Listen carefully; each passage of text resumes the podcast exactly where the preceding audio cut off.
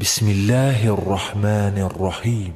به نام الله بخشنده مهربان هل اتاك حديث الغاشيه ای پیامبر آیا خبر قیامت هولناک فراگیر به تو رسیده است؟ وجوه يومئذ خاشعه در آن روز چهره های خار و زلیل خواهند بود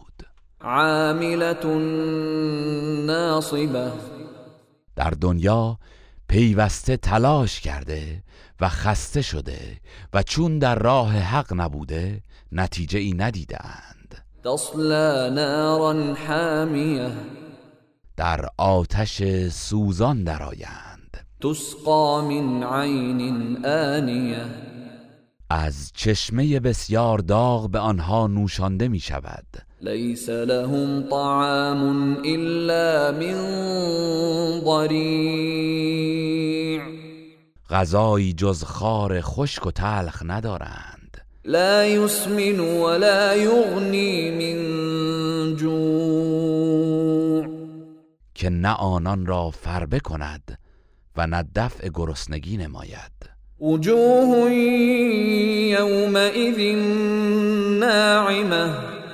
و چهره هایی در آن روز شاداب و تازه باشند لسعيها راضية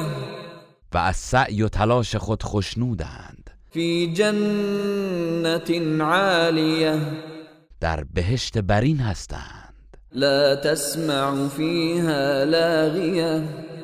در آنجا هیچ سخن بیهوده ای نمی شنوند فيها عين جارية در آن چشمه های آب روان باشد فيها سرر مرفوعة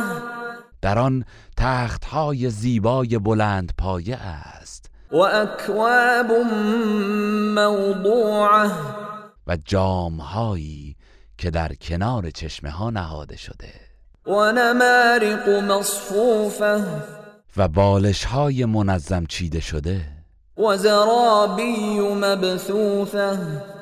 و نیز فرش های گرانبها گسترده شده است أفلا ينظرون إلى الإبل كيف خلقت آیا کافران به شطور نمی نگرند که چگونه آفریده شده است؟ وإلى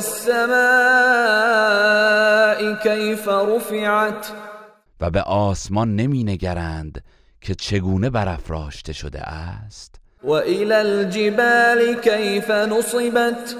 و به کوه ها نمی نگرند که چگونه محکم بر زمین نصب شده است؟ وإلى الأرض كيف سطحت و به زمین نمی نگرند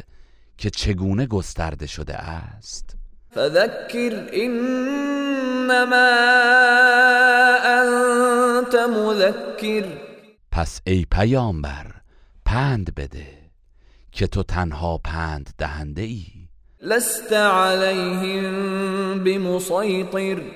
تو بر آنان مسلط و چیره نیستی که بر ایمان وادارشان کنی إلا من تولى وكفر اما کسی که روی بگرداند و کافر شود فيعذبه الله العذاب الأكبر پس الله او را با بزرگترین عذاب مجازات می کند إن إلينا إيابهم همانا بازگشت آنها به سوی ماست ثم إن علينا حسابهم سپس بیگمان حسابشان نیز با ماست گروه رسانه‌ای حکمت